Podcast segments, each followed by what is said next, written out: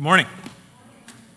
It's good to be back with you all. Uh, full disclosure, we were very hopeful to see you all the last two weeks, but two weeks ago, driving out here, literally like three minutes from church, Wendell coughed several times and threw up uh, onto the back of my chair. It was just me and the boys, and I had a plastic bag and one of those tiny things of tissue papers with me. That was very exciting. So if you happen to drive by and see a shivering, semi naked child on the side of the road, that was dealt with. Uh, and then last week, the stomach bug went through the whole family at like very intermittent. It was like very calculated, like every two days, like, and you, and now you. So, anyway, it's really good to be back.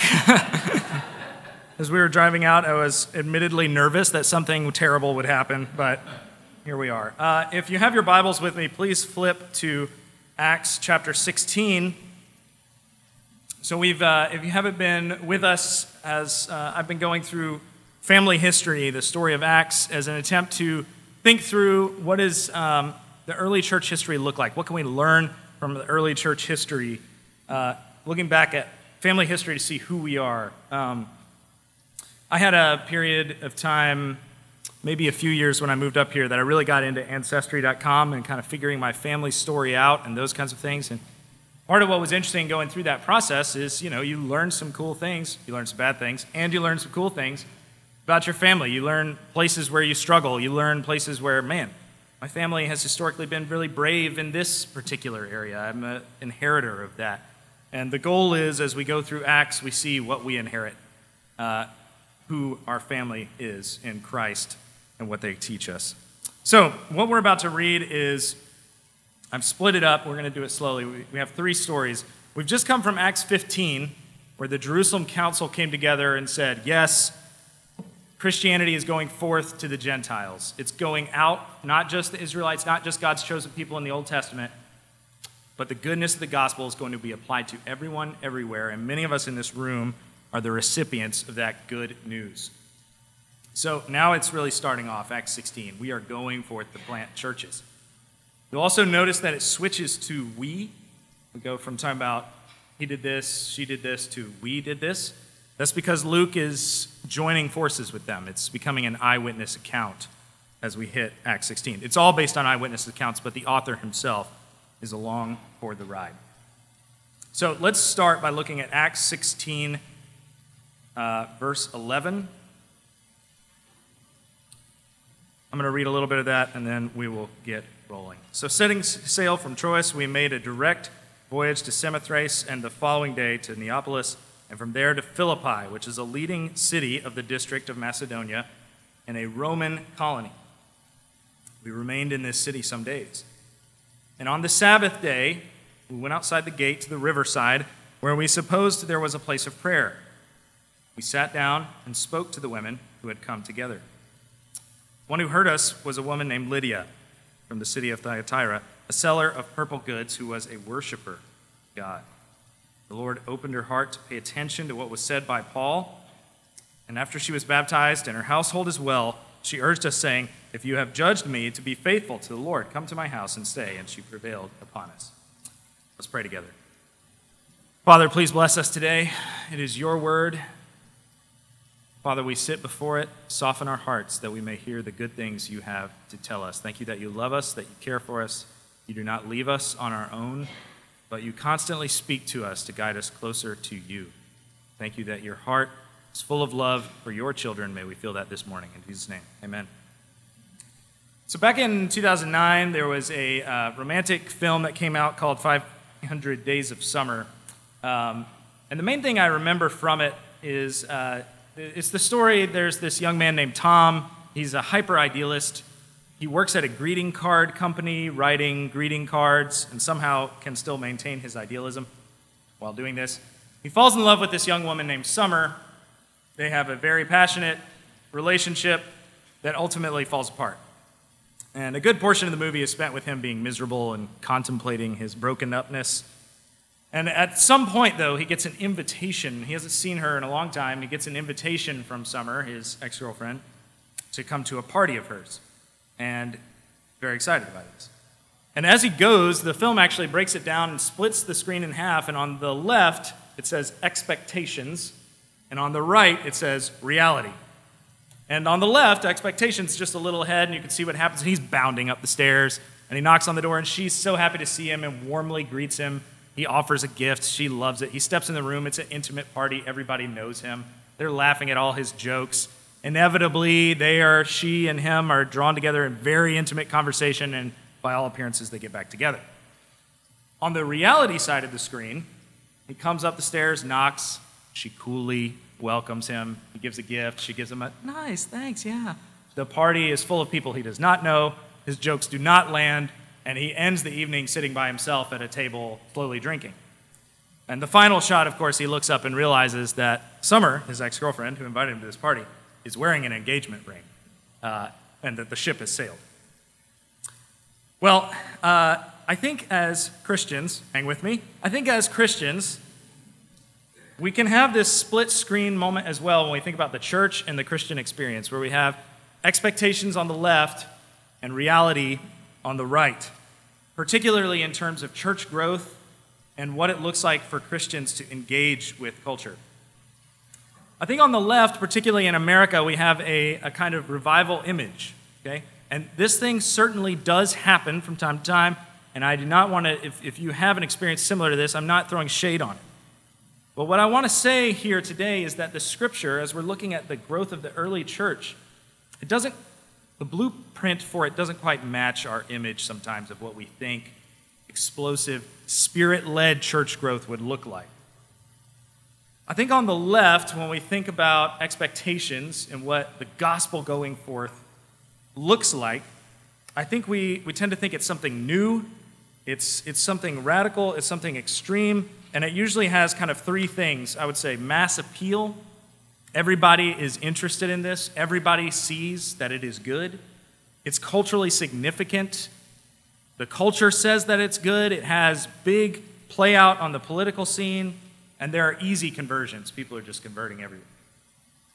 So that's our left, that's our expectations movement mass appeal, cultural significance, and easy conversions.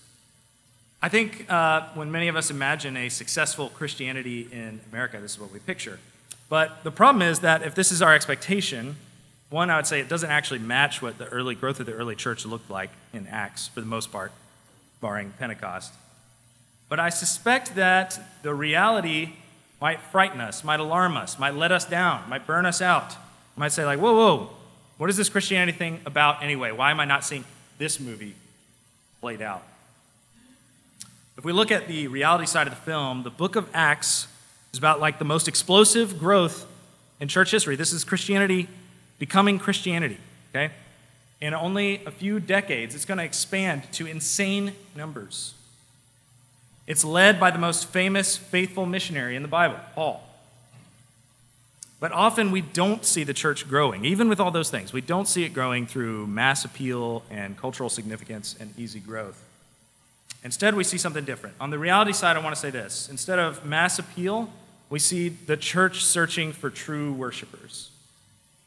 Instead of entering culture wars and cultural engagement, we see the church engaging in spiritual warfare. And instead of expecting easy growth, we see the church lean into persecution as an opportunity. These are all countercultural things, and I hope you hang with me as I, break them down. But these things all happen because as Paul is going forth, he's looking for God worshippers no matter who they are and no matter where they are. And he does not come in with preconceived notions about who they will look like or where he will find them. So, those are our three points for this morning is that we're going to search for fellowship worshipers, engage in spiritual warfare, lean into heavy persecution. So, let's jump in. Let's start with our first story here. So, our, our first story is Paul and Silas get to town, and their mission is simple. They want to plant a church, they want to find the God worshipers in Philippi. And they have this baseline assumption that I've hit several times as we've been talking through this. The baseline assumption is this the Spirit has already been at work. God has already been doing things. They're not doing anything from scratch. And they've seen this firsthand. They'll show up into houses and uh, called by the Spirit in dramatic ways. And they're like, oh, we were waiting for somebody to explain this to us. the road is already paved them to show up. And they know this. They know that's how God works, that the Spirit is always at work. So they don't come in and ask, how can we brand and image this in a way that will get the mass appeal? They say, what is the Spirit doing? And how can we join in? What is the Spirit doing? And how can we join in? Well, as it turns out, the Spirit's doing a little something unexpected. Every now and then, it is true that influential and laudable people are engaged by the Spirit, but more often we find out moments like this. Paul and Silas get into town.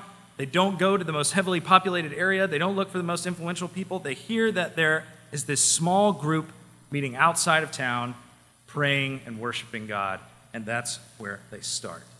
A tiny, culturally irrelevant group faithfully meeting for worship. Now, at the time, if you had enough men, by the, the code of the day, you could have a synagogue. They didn't have that. So the women don't ha- technically have a synagogue. They're meeting outside, doing it on their own, and they're praying together. They do not know Jesus, but they are seeking to worship the Father. And Paul and Silas make a line straight there. Notice this as well. They come in and it says that we sat down and spoke to the women who had come together. The point is to communicate a disposition. They come in, they sit down, they humble themselves by the standards of their day, humble themselves and say, We are equal in this community. We want to hear, we want to listen. We have something to communicate. And if you're paying attention and you know the story, it should, it should sound like Jesus meeting with the woman at the well, uh, the Samaritan woman. If you know the story, Jesus comes to the well, the Samaritan woman is there. There are so many cultural boundaries that would keep him from engaging with her. And he sits, listens, engages. And what's interesting is as he's speaking to this Samaritan woman, he says this The hour is coming and is now here when the true worshipers will worship the Father in spirit and truth. For the Father is seeking such people to worship him. Jesus, in that moment, was seeking true worshipers. Paul and Silas are doing the same thing. The hero of this passage is a woman named Lydia. She's either a widow or single, but either way, she's the head of her household. She's a successful merchant. And this continues a theme that plays through the early church. Women play such a huge, massive role in the success of the early church. And there's a reason for that. The church in the Bible, as we go through, gives a home and dignity to single and widowed women that the culture around them does not give them. And this leads to more conversions starting with Lydia's household. This does not seem like the ideal way to start a church plant, but it is God's way to start a church. If I can give a brief aside on this, um, over the last several decades, the church has made some understandable moves that I think have had some unintentional side effects. So, starting in the 60s, I think this, the church has looked at what is like kind of a socially chaotic world no fault divorce, high divorce rates, those kinds of things and an- answered with like a hyper focus on creating strong families. That's good. That's cool. That's understandable. But I don't want us to lose this big idea of the church that Paul and Silas are playing out here. The church is the family of God. And that family trumps physical family. It is the true family. I know people don't like it when Jesus says this. I even heard a seminary professor say I don't like it when Jesus says this. Jesus at one point says, someone tries to catch him on a question, and they're like, well, what, do, what if, you know, people are married and somebody dies and then they remarry? When they die and they're resurrected, what are they married to now? What are you going to do? And Jesus says, there's no marriage in the resurrection. Which I think in a culture that says like that marriage and romantic relationship is the peak of everything good, that's very hard to hear from Jesus. But as Greg Lanier puts it, marriage is designed to end. I love my children and my wife as deeply as I can love anyone, but my marriage to my wife will one day end, and my authority over my children is temporary. The lasting relationship that I will have with everyone in my family is that we are brothers and sisters in Christ. That is the lasting relationship. For a little while, God help me. I get to try to help my, you know, eldest son become a good person. But one day, one day, it won't be father to son, it'll be brother to brother. Christ. This has implications for how we live as a family of God. Good marriage is great, but as uh, a podcast I was listening to recently said, it's a trailer for what's to come full unification with Christ. That's good stuff. And if there's a part of your heart that's like, ah, I don't know, you should actually ask yourself, how high have you elevated the romantic and marriage relationship? That's really hard to let go of. Or how low have we brought that vision of unification with Christ? That marriage trumps it. So it's important as a church, I think, we don't lie. Marriage can be great, and it's not the peak of human happiness and glory. Lanier goes on to say this. I really like what Greg Lanier says this. As a thought experiment, he says, if in that age, if in the future age, all the thing us crazy Christians believe in, that one day the dead will rise again, be united with Christ, if God grants us the joy of bumping into our earthly spouse, of recalling inside jokes, of giving each other a knowing glance as we worship the Lamb, we won't grieve what was lost, we'll only rejoice in what was gained. And if given the opportunity, we might say to our earthly spouse, Thank you for helping me prepare for this. If we really internalized that we were brothers and sisters in Christ, I think we would live differently with doors more open and invitations more free flowing. As it is, I think we sometimes subtly, not so subtly, communicate that, yeah, here's the family of God, but this family is my real family. And it's not how we should do it. And the early church understood this very deeply. And it's why people who are lonely in a lonely culture found a home. Guess what? We are in a lonely culture.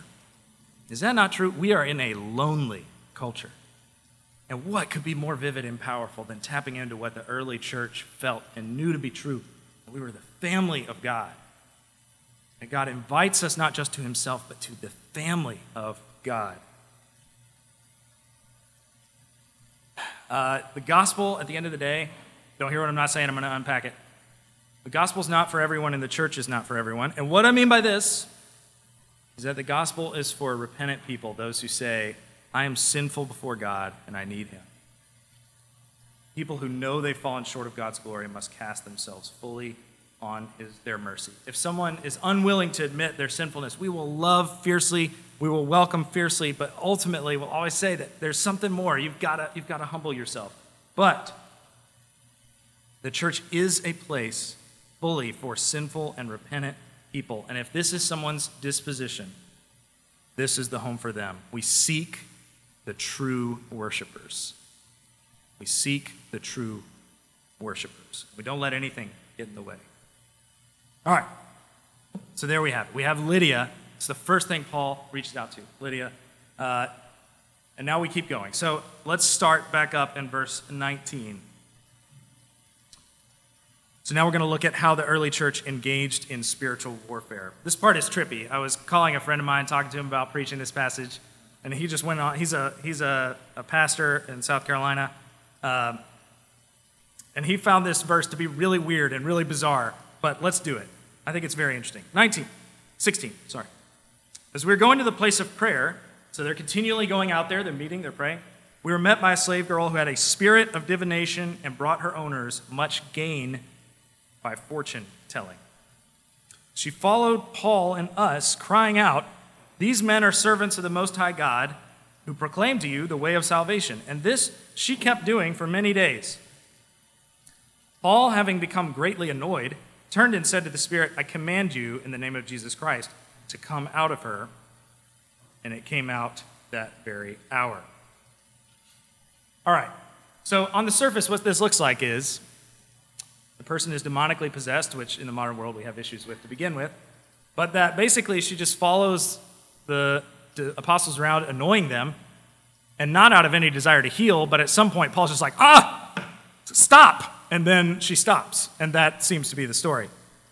Well, I think there's more going on there, obviously. But I, I want to say a few things about it. One, systematizing kind of spiritual warfare, demonic possession, all of that, I think is dangerous and I'm cautious about doing it. But what I will say is this clearly, in the New Testament world, they accepted and experienced a very spiritually vibrant world with dark and powerful forces at play. And it also seems to be true that at almost every point in Acts, when there is church expansion, there is also kind of some kind of demonic, satanic attack against them. We've already seen a few of those in Acts.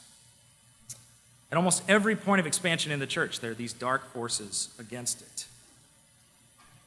So, what can we say for sure based on the text? Well, we could say this young woman is somehow heavily influenced by these kind of dark forces. She's under a type of spell. This possession, however, has been financially beneficial for the people who own her. They have used her suffering, they have commodified it to make money.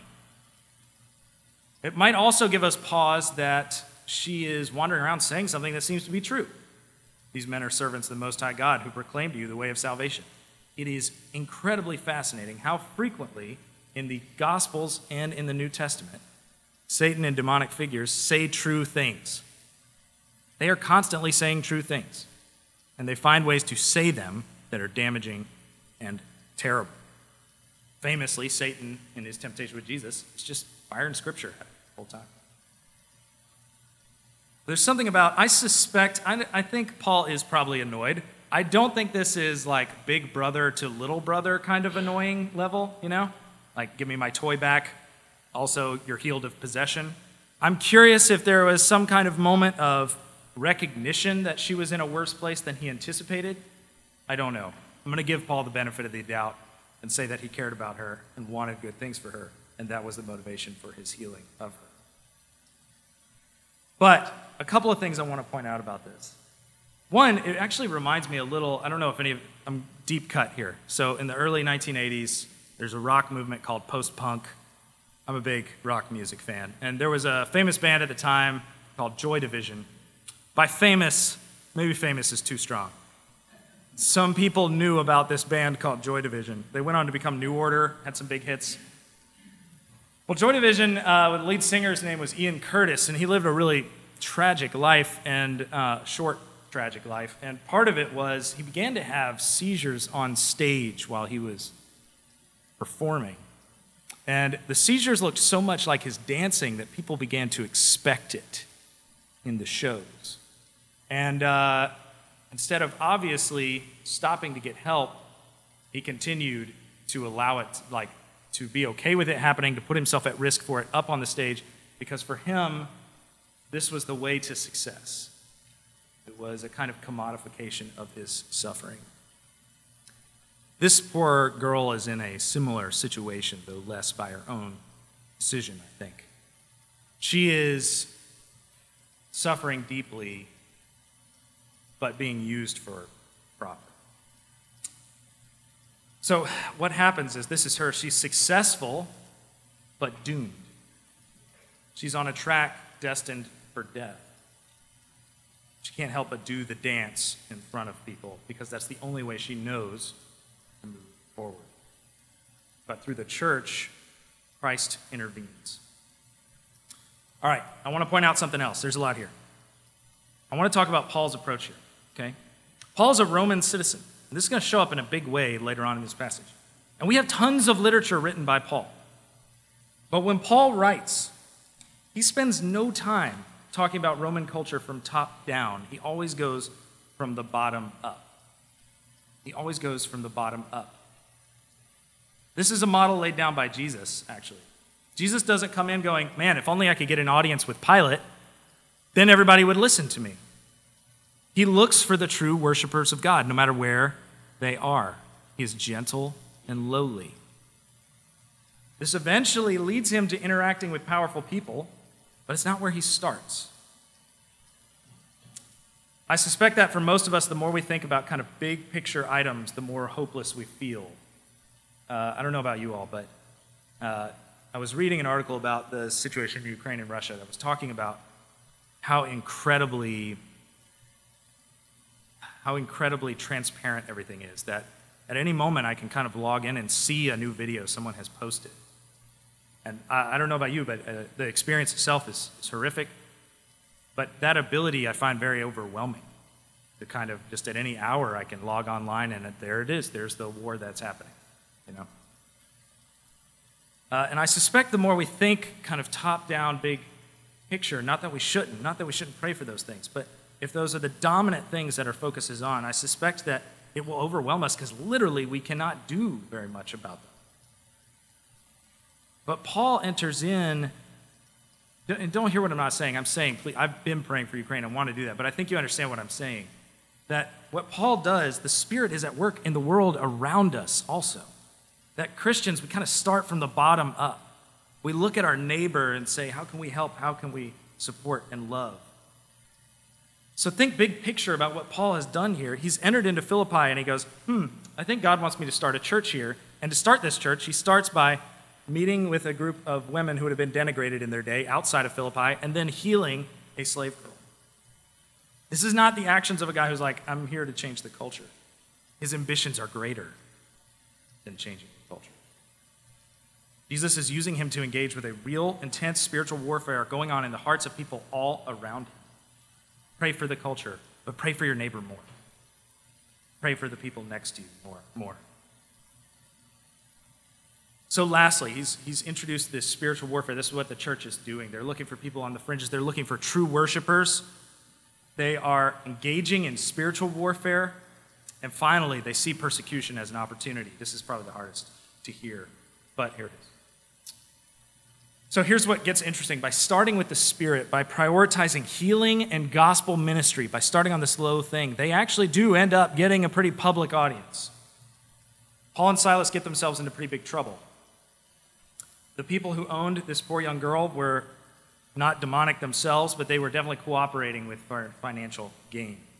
And then this happens. If you look with me on verse 19. But when her owners saw that their hope of gain was gone, they seized Paul and Silas and dragged them into the marketplace before the rulers.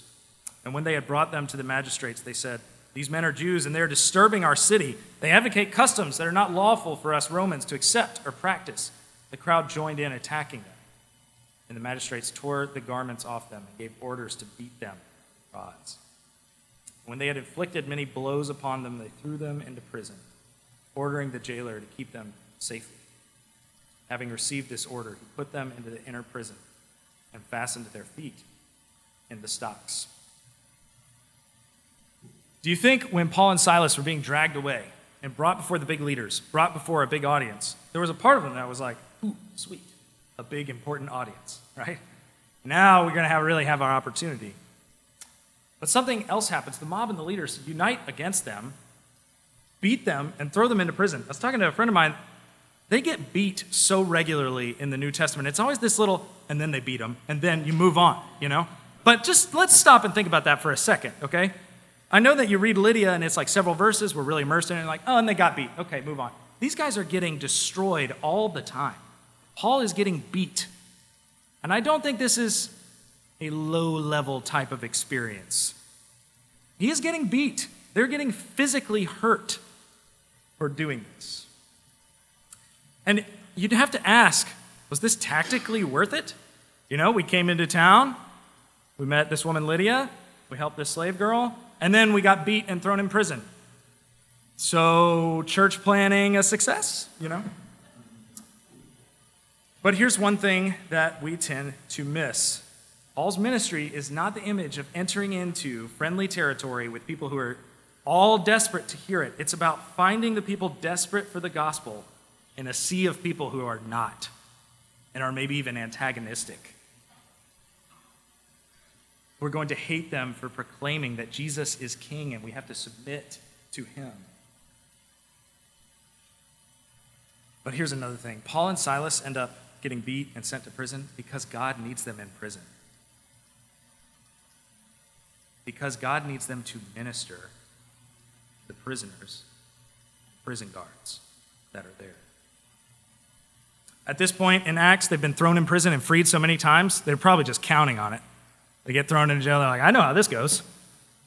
God bails us out, and sure enough, if you want to follow along, let's finish this story Acts 9, uh, sorry, Acts 16, verse 25. About midnight, Paul and Silas were praying and singing hymns to God, and the prisoners were listening to them. And suddenly there was a great earthquake, so that the foundations of the prison were shaken, and immediately all the doors were open and everyone's bonds were unfastened. And when the jailer woke and saw that the prison doors were open, he drew his sword and was about to kill himself. supposing that the prisoners had escaped. But Paul cried with a loud voice, Do not harm yourself, for we are all here.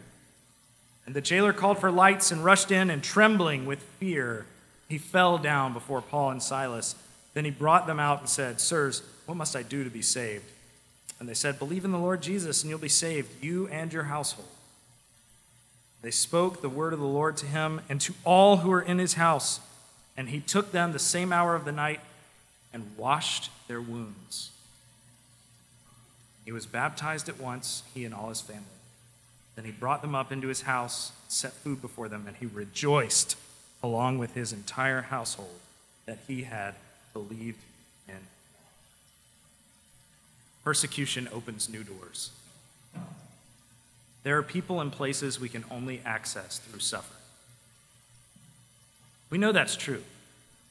If you've had any particular suffering in your life and you've had a conversation with someone who suffered likewise, you know there's a level of conversation that you can only get by experiencing it yourself. Those of you who've experienced real medical difficulty and you have conversation with someone else who's had a similar experience, you hit this deeper level. And the only way you hit that deeper level is you have gone through it as well. God knows this as intimately as anyone could. We were only accessible through the suffering of Jesus. The only way to fully redeem us was to step into our suffering, to take on our sinfulness and die for us. God does not call us to enter into this resting on our strength, but acknowledging our weaknesses. We depend on His. I want you to notice something else immediately when this jailer, clearly the Spirit had been working on, when this jailer becomes a Christian, he's immediately invited into the same ministry he heals the wounds. It's like the first act that's listed for him as a Christian. Pretty beautiful, pretty powerful stuff. You know how this story ends? Like at the end of Acts 16, is Paul doesn't go to the big leaders now that he's kind of shown what he's made of. He goes back to Lydia and her house. Lydia, slave girl, Gentile prison guard, church planted. And when he leaves, what do you think the message has been communicated to that small group of believers? This God comes to find us. Who are we? But he came for us. And even when the authorities and rulers stand against him, he opens the prison doors. That's the God who's come for us. I think that meant quite a bit to them church planted. Paul would later write an almost a direct description of what's just happened.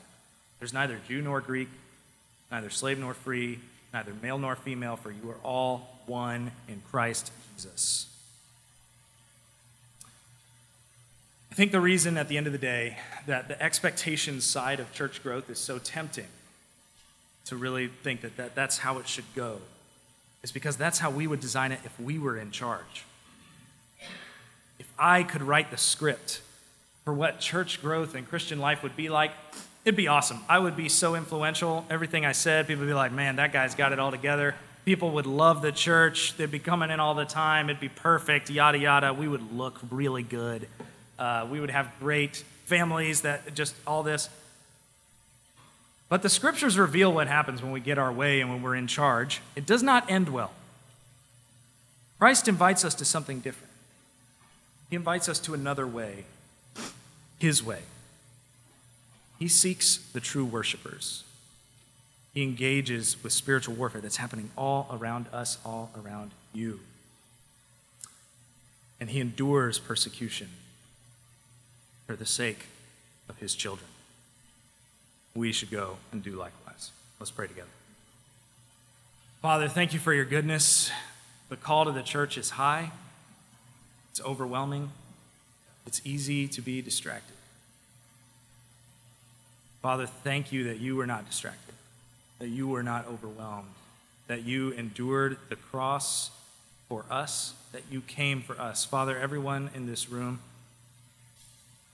knows someone who needs to hear your truth and your gospel, that you are king, that you are good, that you point to life. Help us to find where your spirit is working. Help us to seek true worshipers. Father, for those of us in this room who have not submitted to you as Lord. I ask that you would reveal yourself to be who you are gentle and lowly, full of love for your people. In Jesus' name, amen.